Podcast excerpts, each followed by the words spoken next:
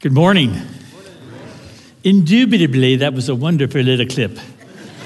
I can actually do a great imitation of Mike, but uh, I don't think I'll, I won't bring it out this morning. So, uh, so good to see you all. You know, Jesus uh, said in Revelation chapter 3 Behold, I stand at the door and knock. If anyone will hear my voice and open the door, I will come into him and sup with them and he with me. Now, Jesus said that to the church at Laodicea. He didn't say that to lost people, he was saying it to a church. And uh, all the songs we've been singing this morning, how much we need the Lord Jesus. So, would you pray with me right now and invite the Lord Jesus in? He's knocking. If you hear his voice and open the door, he will come in. Lord Jesus, Lord, without you, we can do nothing, but praise God, we are never without you because you said you would never leave us nor forsake us. But Lord, there is a difference between your presence and the manifestation of your presence. And we ask today, we invite you in to this gathering for the manifestation of your presence. We ask for the power of the Holy Spirit to be here teaching because your word said in 1 John 2 27, I have, you have need that no one teach you, for you have an anointing of the Holy Spirit. Now we ask for the anointing of the Holy Spirit to be taught today. Lord Jesus, we want to sit at your feet. We want to behold you. We want to be caught up in something much bigger than a church service. We want to be caught up in the Spirit of God to behold our God. Lord, no man can do this. No man can pull this off. Lord, it's only your work. So we invite you in. Get tune our ears to hear you today, Lord. Commune with us. Ravish our hearts with your presence and your love. We want to be ravished by you this morning, Lord. Meet with us in mighty name of Jesus. Amen. Amen. Okay, so I'm really full of faith, believing the Lord's going to do that. Are you? Yeah, we ask, okay. And if any two of you on earth agree touching anything, right? You shall have the petitions. Are we praying according to his will? Yes, so should we be filled with great anticipation? Okay. Praise God. Okay, well, Mike, last week, you know, I've really been appreciating uh, Mike's messages. And, you know, and if, if I can remember a message a month later, you know, the Spirit of God is working. And that Psalm 23 message about uh, walking through the valley of the shadow of death, that's where you lose your fear. I've been able to use that in, in so many different situations and build that into so many people's lives. So the Lord has just riveted that in my heart. In fact, six months from now, I'm not even going to give Mike credit for it. It's just the Lord doing it. And I won't even remember, actually, I won't even remember he even said it. But that's the Spirit of God, isn't it? And last week he talked about the prodigal son. And the thing that really spoke to me about that, you know, the prodigal son comes back, the father's watching, and he sees his son a long ways off. And he runs to him and he falls on him and his neck and kisses him and hugs him and says, Kill the fatted calf and bring the best robe and give him the signet ring. And this is the thing that really spoke to me, though. Put shoes on his feet. I'd never seen that before. And why is that? Why were the shoes important?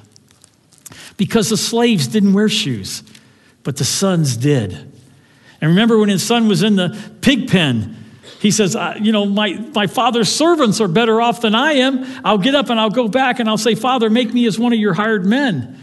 But that's not what the father had in mind. Put shoes on his feet. He's my son. He's my son. 1 John chapter 3, verse 1 through 3.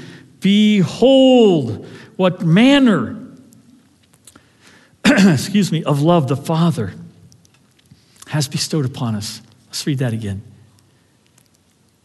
Behold, what manner of love the Father has bestowed upon us, that we should be called the sons of God. Therefore, the world knows us not,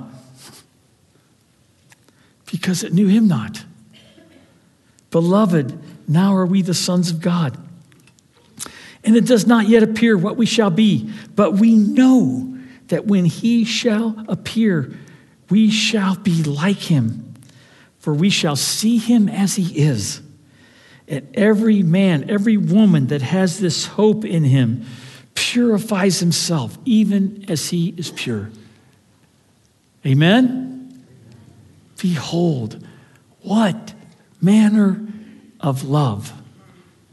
As many as received him, to them he gave the right to become children of God, even to those who believe in his name, John 1:12. The question I have for you this morning, have you received Christ as your Savior and Lord? Because we're going to be talking about the Father's love. We're going to be talking about Christ's identity. We're going to be talking about being a member of the family.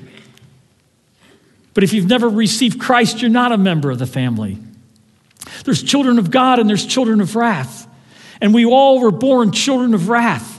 We were born separated from God because of Adam's sin, and we're, and we're in Adam's line, and we're born separated from God. My mom and dad never, my mom and dad never taught me how to lie. They taught me how to use a fork and a spoon, but they never taught me how to lie. I was a natural born liar. And the Bible says we go astray as soon as we're born, speaking lies. You see, there's something wrong in the heart of man. We're not as God originally designed us to be. The devil's real. His kingdom is real. It's a kingdom of darkness. And there's many, many people that are on that broad road that are going into that kingdom. But Jesus, there's a narrow road. And that narrow road leads to the kingdom of light, to the kingdom of Christ. And it's totally in opposition to the kingdom of darkness. As many as received him. In April 28, 1974, I was living in a hippie commune in the mountains of Colorado, and two of my former commune friends were here this morning. I got to introduce them to everybody. And they both are following Christ 45 years later. And here we were just living in sin, living for pleasure, getting high all the time. And the Spirit of God was sweeping across America during the Vietnam War. And it swept into our commune. And the Lord saved me. I went from being a lover of Renus, a lover of pleasure, to being a lover of God. He opened my blinded eyes. The Bible says if our gospel is hidden, it is hidden to those who are lost, whom the God of this age has blinded the minds of those who believe not, lest the glorious gospel of Christ would shine into them. 2 Corinthians chapter 4, verse 4. You see, Satan is in the world of blinding people. The reason people don't believe is because Satan is a powerful, powerful spirit. He's more powerful than you, he's more powerful than any of the sons of Adam. And he's in the world blinding people so they cannot see who Christ is. But the Spirit of God is more powerful, and he gets after people. And he brings people that are totally blind and he gives them sight to see who Christ is. Have you received him? Has there been a time and a place in your life where you said, Lord Jesus, I'm lost? Lord Jesus, my, I'm, I'm a rebel. I don't even know why I'm alive. And you know, you don't know why you're alive until you know the God who designed you and made you for a purpose. If life is confusing to, to you, you need to go to the Maker. You need to go to the one who made you, his workmanship, and he will put your life together. Salvation is a simple, is a simple response to the, to the call of Christ upon your life Lord Jesus, come into my life and save me. And that began a 45 year journey that's still going on. I'm not what I will be, but I'm not what I once was. Amen? As many as received him, to them he gave the right, the authority to become children of God. Psalm 139, verse 17 and 18. How precious also are thy thoughts of me, O God. How great is the sum of them. If I should count them, they are more in number than the sand. How much does your Father love you? You may only think of him on Sunday morning.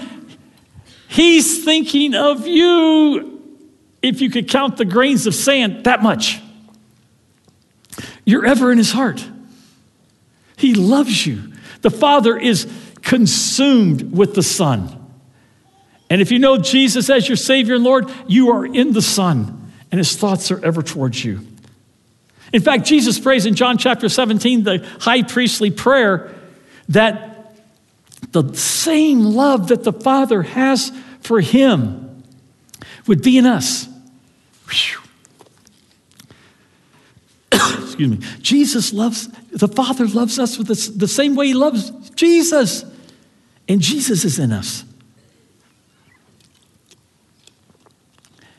Okay, now you're sitting there and nobody's saying, Praise God. I mean, we're, see, we're inoculated to this stuff. I mean, we ought to be doing backflips. If we really believe that the Father loves me the same way He loves His Son, whoo! I mean, seriously, right? Hmm. Need to go to India. Uh, we're we're going to bring back some tambourines from India. Boy, we'll get this place rocking. In the movie Lion King, the hyenas are scared to death of the Lion King, Mufasa. And every time his name is mentioned, they tremble in fear. But here comes Simba, the lion cub. He comes into his father. His father's asleep. Mufasa's asleep. What's he do? He picks up his eye, his, you know, his eyelid, and he picks up the other one, and he's trying to wake his father up, you know. Come on, Dad, you promised. The point is, sonship makes all the difference, doesn't it? We're sons, we're daughters, we're the bride of Christ. God's thoughts toward us, toward us are more than the sand of the sea. He's crazy about us. In Galatians chapter 4, he says, When the fullness of time was come, God sent his son, made of a woman, made under the law, to redeem them that are under the law that we might receive the adoption of sons. And because you are sons, God sent forth the Spirit of His Son into your heart, crying, Abba, Father. Wherefore, you are no more servants, but a son, and if a son, then an heir of God through Christ.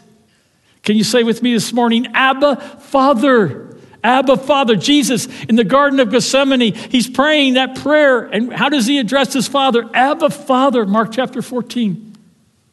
Can you say Abba, Father? Abba, Father. Do you feel his fatherly arms around you? Do you feel his warm embrace? And then he says in verse 19 of Galatians 4, My little children, Paul says, How I travail in birth until Christ is formed in you. Paul says, I'm travailing in birth. It's like I'm giving birth. I'm not satisfied with you attending church on Sunday morning. I want to see Christ formed in you. That's God's plan, isn't it? Christ formed in us, each of us, little Jesus us. I'm like Jesus. Conformity to the image of Christ. I mean, I've got a whole study, hundreds of verses of being in Christ and Christ being in us. So wonderfully important. And Jesus is giving us authority to step into his identity as he is, so are we in this world. If you remember Jacob and Esau, they were the fraternal twins of Isaac and Rebekah. And they were born, and, and, uh, and, and Esau was the firstborn. And the firstborn gets the birthright, he gets the blessing. And Isaac is an old man, and it's time to give the blessing to the firstborn son. Now, Esau was a man of the fields. He was a hunter, he was a fisherman. He spent all time, out, all his days outside in the fields. His clothes smelled like the fields, his skin smelled like wild game, and he was a very, very hairy man. Now, Jacob, his brother, was much, much more of an inside guy. And Isaac tells Esau, Go kill some game, prepare me a meal, and I will give you the blessing. Now, Rebecca, Isaac's wife, and their dad, hears this, and she wants to deceive Isaac and make sure that Jacob gets the blessing instead of Esau. So she takes fur and she puts it on Jacob's hands and she takes fur and she puts it around his neck so he's hairy. And she takes Esau's clothes and she puts them on Jacob. And she takes wild game and she rubs it on him. And he goes into Isaac with the meal before Esau comes back. And Isaac is blind, so he can't see. And he says, uh, Who are you? He says, I am Esau, your son, your firstborn. And uh, Isaac says, It's the voice of Jacob. Come near. And he comes near and he feels his neck and he feels his hands and he smells his clothes and he says, You have the smell of Esau and the feel of Esau. And he gives him his blessing. 2 Corinthians chapter 2 verses 14 through 16 says, "Now thanks be to God that always causes us to triumph in Christ and makes manifest the aroma, the smell of his knowledge by us at every place. For we are unto God a sweet aroma of Christ in them that are saved and in them that perish. To the one we are the aroma of death unto death, and to the other the aroma of life unto, unto life. Bottom line, if you're in Christ and Christ is in you, to the Father, you look and feel and smell like his Son. We are clothed in Christ. We have put on Christ. Galatians chapter 3, verse 27 As many as you were baptized into Jesus Christ have put on Christ.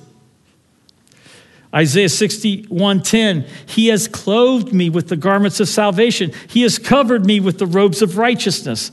Colossians 3, 9 and 10. Lie not to one another, another, seeing that you have put off the old Renus. You've put off the old man with all of his deeds. And you've put on the new man, which is renewed in knowledge after the image of Christ.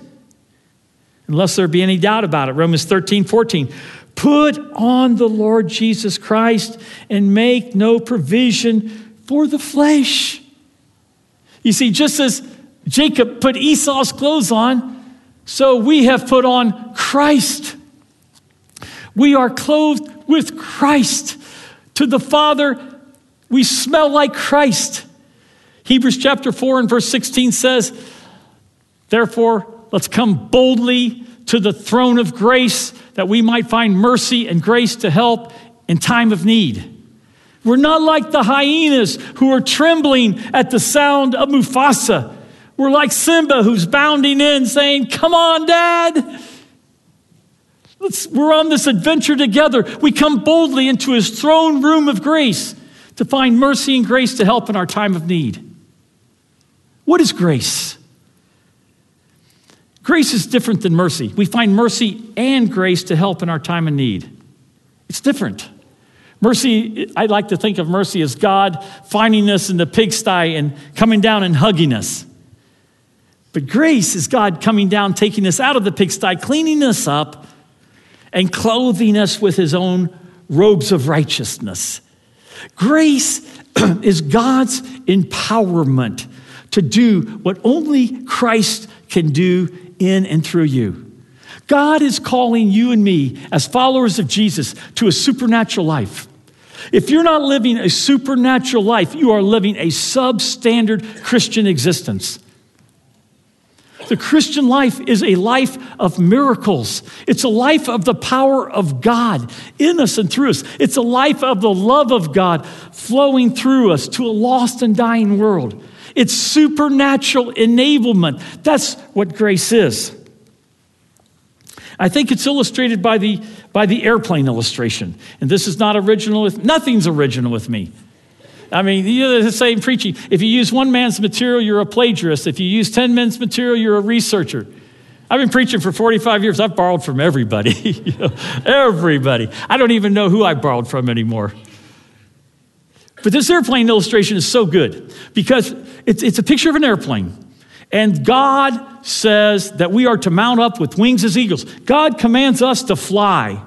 There's an old saying that says, uh, uh, do this and live, the law commands, but gives me neither feet nor hands. A better word the gospel brings, it bids me fly whew, and gives me wings. The Christian life is soaring with eagles. But I come to the plane and I'm not flying. And I start flapping my wings as hard as I can with all the energy I, I have.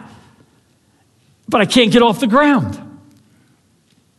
And I say, God, are you pleased with me? I'm an all out effort of flapping the wings. You must be pleased with me. God says, No, I'm not pleased with you. Apart from faith, it's impossible to please God. They that come unto me must believe that I am and that I am a rewarder of them that diligently seek me. I've got to diligently seek God how to fly. I don't know how to fly. God's not pleased that I'm exerting all out effort. That's not, that doesn't even count. I've got to fly. That's the standard. Anything less than flying is substandard, is not pleasing. It's not faith, it's walking by sight, not by faith. And so I study the I study all the specs about the airplane. I study it in Greek, I study it in Hebrew, I tear the plane apart, I put it back together. I know how this plane works, etc., etc. And then I get all my friends together and we come together and we sing songs of praise to the plane. But you know what? I'm still not flying. I'm going through the motions. I'm doing my religious duty. But God's standard is flight. And then one day, the scales fall off, and the Lord says, Get in the plane. Get in the plane. And I, I, go, I go up into the plane, and he says, Now abide in the plane. If you abide in me, and my word abides in you, ask whatever you will, shall be done unto you. Lord, I want to fly. And the plane starts taxiing down the runway. And, you know, I'm like, not putting all my weight down, I'm still flapping. I'm still flapping. He says, No, just abide, just rest. And the plane takes off, and the law of thermodynamics takes over the law of gravity. It's a greater law. And the plane lifts off, and I'm flying. And as long as I stay in the plane, I'm obeying what God has said. I'm soaring with the eagles. Now, if I decide at 30,000 feet to jump out of the plane, that's going to end in disaster. I must abide in the plane. Now, brothers and sisters, that's the Christian life right there. Jesus is the plane. He invites us into himself. He is in us and we are in him. Galatians 2:20, I'm crucified with Christ, nevertheless I live, yet not I, but Christ liveth in me. And the life I now live in the flesh, I live by the faith of the Son of God who loved me and gave himself for me. It's Christ who's living in me. I'm in the plane. The plane is in me. He's the vine. I'm the branch. We're connected. His life is flowing in me and through me. I'm soaring. And just as the law of thermodynamics is greater than the law of gravity, so the law of the spirit of life in Christ supersedes the law of sin and death. Those are the two laws that are in operation in the human race the law of sin and death, Romans chapter 8, verses, verse 2, and the law of the spirit of life. And he is calling us as believers get in the plane, stay in the plane, soar, live a supernatural life. And so I come boldly into the throne of grace. I come bounding as a son into the throne of grace to find his enabling power. The apostle Paul said in 1 Corinthians 15 10, by the grace of God, I am what I am. And the grace that was bestowed upon me was not in vain, but I labored more abundantly than they all. Yet not I, but the grace of God that was in me. How did Paul labor? It wasn't Paul. He said it wasn't me. It was God's grace in me. Brothers and sisters, do you have the grace of God in you? Do you have God's enabling spirit in you? Yes? Yes, we do. Are you still flapping? Are you still are you a flapper? Or are you an abider? If you abide, you will experience the exhilaration of flight in Christ. You will experience the law of the spirit of life. And you won't be living under the spirit of sin and death. You know, I don't come in here discouraged. I don't come in here beaten down because Jesus is so much greater than all that. I come in here full of joy. I mean, actually, I'm not saying I can't get into a funk, but for the most part, I'm soaring. I think that's the normal Christian life. I don't think it's sickness and disease and uh, discouragement and depression. I think it's soaring with Jesus Christ. I think it's living by his enabling grace, his power. Paul says, Unto me, the least of all the saints, is this grace given, that I should preach the unsearchable riches of Christ. How do you preach the unsearchable riches of Christ? You can't do it in your own strength. It's the grace of God that enables us to do these things. Many, many other verses on the grace of God. In Matthew chapter 16, Jesus says to his disciples, Who do men say that I am? And Peter says, Well, some say you're Elijah, some say John the Baptist. Jesus said, Who do you say that I am? Peter said, You are the Christ, the Son of the living God. And Jesus said, Flesh and blood has not revealed this unto you, but my Father who's in heaven. You see, if you believe that Jesus is the Christ, the Son of the living God, you didn't get that by studying specs about the airplane. You got that by revelation. Flesh and blood has not revealed this unto you, but my Father who's in heaven. For anyone to understand that Jesus is the Christ, the Son of the living God, it took revelation from God Himself to remove the satanic blinders so that we could see.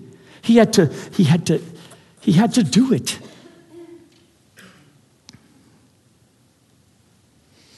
Jesus says, actually, Peter's name was Cephas, which meant a reed blowing in the wind.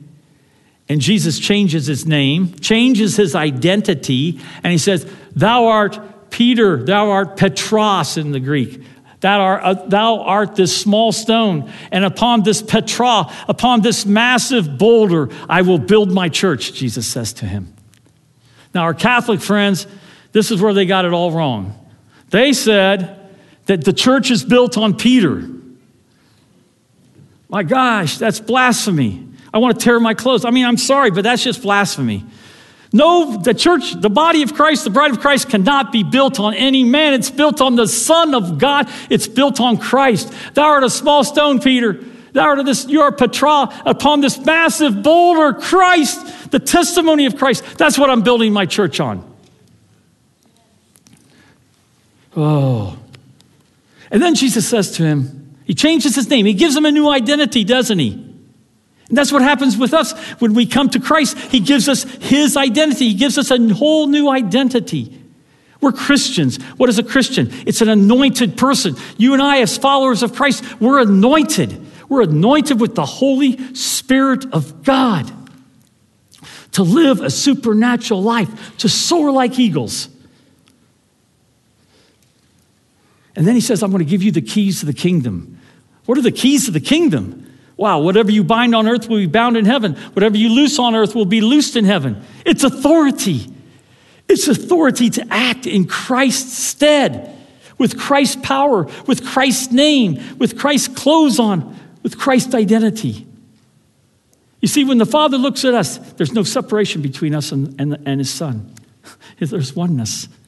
There's oneness. I love the illustration. I know I've shared it before, but anyways, you get to come across a good illustration, you stick with it.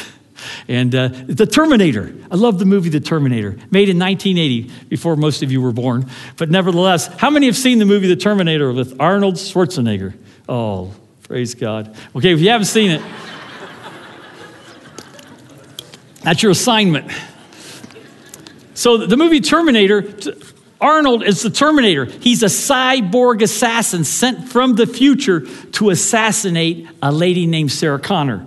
Now, Sarah Connor is a waitress by day, and by night, she's a would be girlfriend, but she can't find anybody to take her out. And uh, she, she's, she's at work one day, and the news comes on, you know, like Fox News every 30 seconds alert, you know. So, alert, there's an alert. All the women in America named Sarah Connor are being killed. Whoa, this gets her attention. And so she goes home after work and she listens to her answering machine. Another would be boyfriend is canceling out on a date. So she doesn't want to stay home because she's terrified because all these Sarah Connors are dying. And so she goes to this disco place. And she thinks in the, in the mass of humanity, she'll be safe. Well, the Terminator shows up there. And the bullets start flying and people are dying all around her. And unbeknownst to her, her rescuer from the future also has been sent there to protect her. So he comes up to her in the midst of this and says, If you want to live, come with me. Okay, she's motivated. She goes with him. And as they're driving, of course, Arnold is chasing, you know, he's driving the car, the bullets are flying, the metal's breaking, glass, everything, it's a mess. And she's, she's hysterical. And uh, she says, It's a case of mistaken identity. And he says, the rescuer says, No, it's not, because you're Sarah Connor and you're going to have a son. And she says, Have a son? I can't even get a date. And uh, he says, No, but in the future, you'll have a son. And you're going to come up with the strategy and you're going to give the strategy to your son. And your son is going to lead the resistance against the cyborg invasion. And because of you, the whole, the whole world is going to be saved. She says, It's mistaken identity. I don't even have a boyfriend. I haven't done anything. And he says, No, but you will. No, but you will.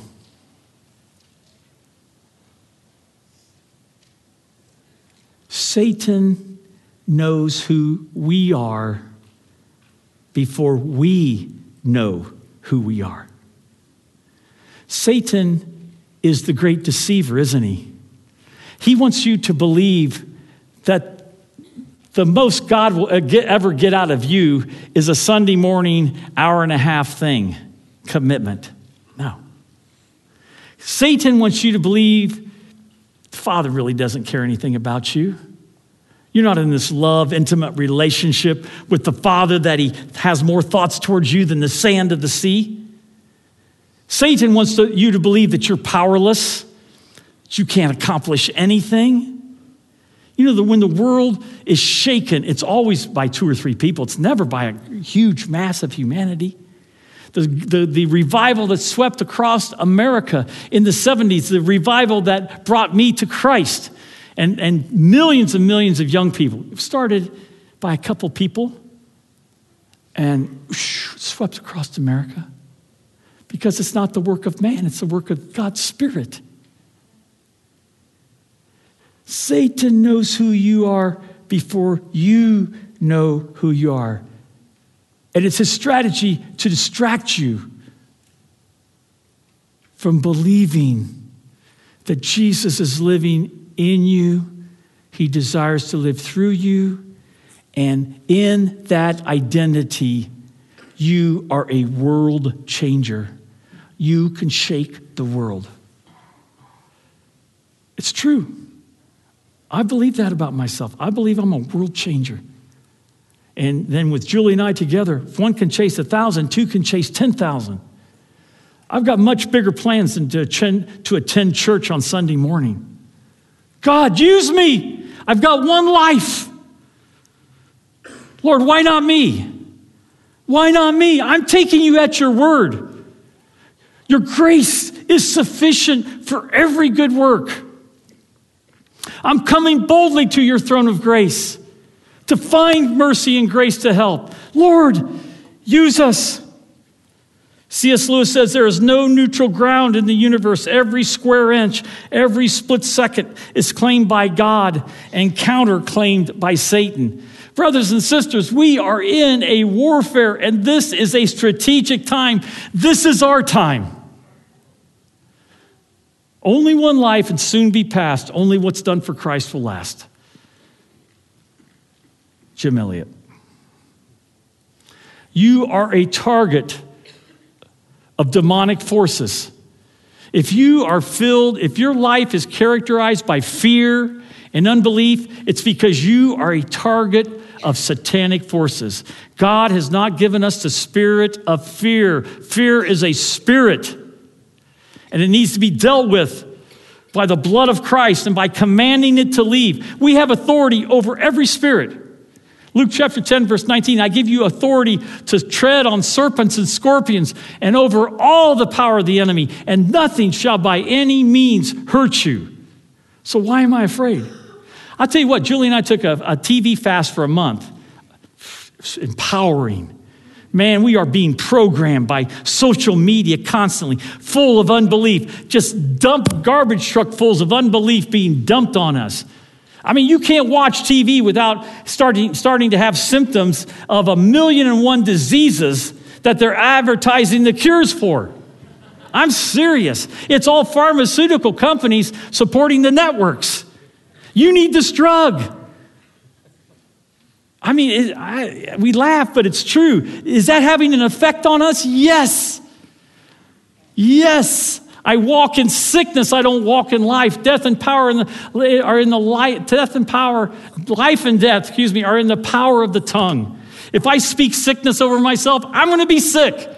If I speak life and health over myself, I walk in life and health. God said it. Jesus is Jehovah Rapha. He is the God who heals. Is he did he stop healing at some point? Can he be anything other than who he is? Do we believe he's Jehovah Tsidkenu, the Lord my righteousness? Do we still believe he's the Lord my righteousness? Amen. Do we believe he's Jehovah Rapha, the God who heals? The same yesterday, today, and forever. And when the gospel is sweeping across India, it's not in word only, but it's in the mighty movement of the Spirit of God. In Acts 4, when they prayed, it says the place was shaken where they prayed. And they said, Lord, grant your servants boldness to speak your word by stretching forth your hand to heal with signs and wonders. Now, if the apostles of Jesus needed signs and wonders to proclaim the gospel, how much more do we? In the dark age in which we live, while the church has been asleep in the West, the forces of darkness are gathering and growing. Have you been to France? Have you seen what's happening in France? France is gone. The light is extinguished in France. The light in England is flickering. in America. We talk about infanticide. We talk about killing babies after they're born. I mean, abortion was, you see what happens? We got used to the concept of abortion. Abortion is horrible. But now we've gotten kind of used to that, so now let's go to the next step. Let's go to infanticide. We're sinking. We're sinking. But I believe, and I do believe, I do speak prophetically. God has shown me. God has shown me that this place is going to be filled up with people on the stairwells. Every seat, take it down here in the front, and people are going to be coming. And they're going to be coming to Christ, and they're going to be coming forward to be healed. And we're going to see people healed. Now, we've seen people healed in India. We've seen people healed of polio in India. We've seen people healed of tuberculosis. We've seen people healed of AIDS. We've seen people healed of just a Russell viper bite. A lady got bit by a Russell viper. She, that's a death sentence. Lord healed her what's happening in the third world countries is coming to America. But we limit God by our unbelief. Now, I'm in the plane, and in the plane, I have all the resources of the Lord Jesus Christ. Brothers, it's coming. Sisters, it's coming. We need to move out of our comfort zone. God hasn't changed. Jesus cannot change. He's the same yesterday, today, and forever. We need to step out of our comfort zone and we need to, we need to believe God. Believe God for miracles. Believe God for healings. Believe God for salvations. Now, in, in, my job in the fire department, and I've act, I'm a chief, so I have access to my guys. I love on them. I pray, lay hands on them, pray for them all the time. And uh, they're kicking me out March 17th. That's my last day. Because uh, mandatory retirement at age 70, so I'm gone. The Lord's closing that door after 30 years. But I've had, I've been used to the Lord there. I'm so thankful. He's used, I've been a missionary to the fire department for 30 years. I'm thankful for that. I'll share one more little story with you and then I got to close. Jonathan is armor bearer. I love this. 1 Samuel chapter 14. Satan, through the Philistines, has come into Israel and he's taken out all the blacksmiths. There's no blacksmiths to be found in Israel. There's only two swords. Saul has one and Jonathan has the other one. And that's what Satan does. When communists take over a country, what do they do? They kill all the pastors. They imprison or kill all the pastors. So there's only two swords in all of Israel, according to 1 Samuel.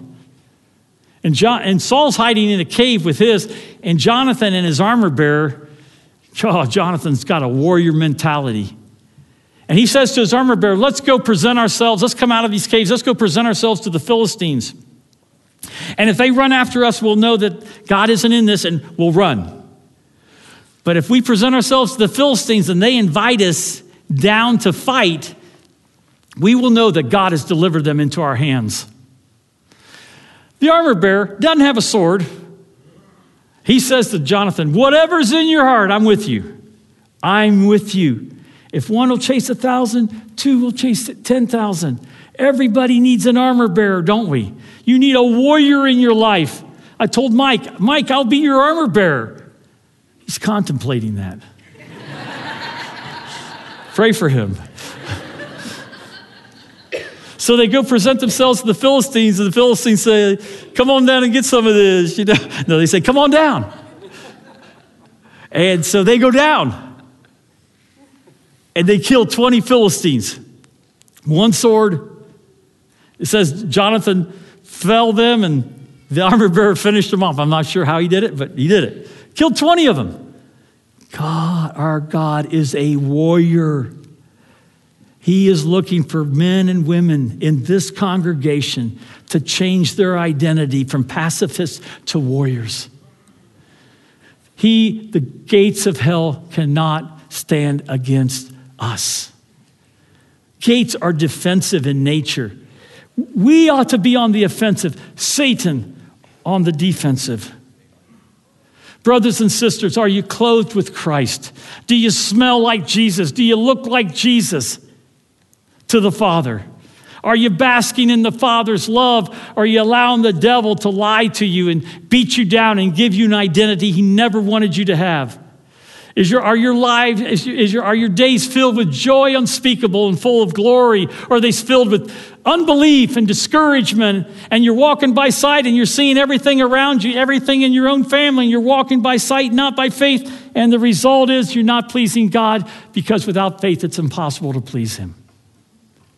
Do you believe with me that God can use this congregation to start a revival that would sweep all across Montgomery County and then all across the state of Ohio and then all across America? And it would come and meet the, the, the revival that's taking place in India. I actually believe the revival in India is coming here. Are you believing God for great things? Israel limited God with their small thinking. Are you believing God for great things? Will you believe with me together for great things? Do you have your armor bearer? I'll be your armor bearer. Now, I want to ask you Julie and I are getting ready to go to India. We leave April 9th, and India's changed because the gospel's spreading so fast that they're changing the laws. And because India's for Hindus, Hindus for India, they will kill you if you try to convert people there. I mean, it's happening every day. They're killing, they're killing uh, Indians, Indian Christians. And uh, so we want, you to, we want you to pray for us. And uh, we want to see just God do amazing things while we're there. So I'm going to ask you to come and, and pray for us. If, if the Lord has spoken to you today, I want you to come and say, Lord Jesus, I want to be clothed with you. I want a new identity. Give me the keys of the kingdom. Lord, I want to be a warrior. Lord, I'm tired of being a pacifist. I'm tired of walking in unbelief. Then would you come forward and pray with us this morning? So please come now and uh, we'll pray together. And you guys can lay hands on Julie and I. I told the first service if you didn't come forward, you're just a Satan worshiper. I was joking about that, but it is an all inclusive uh, altar call type of thing. So please come and pray with us, and we'll pray for you.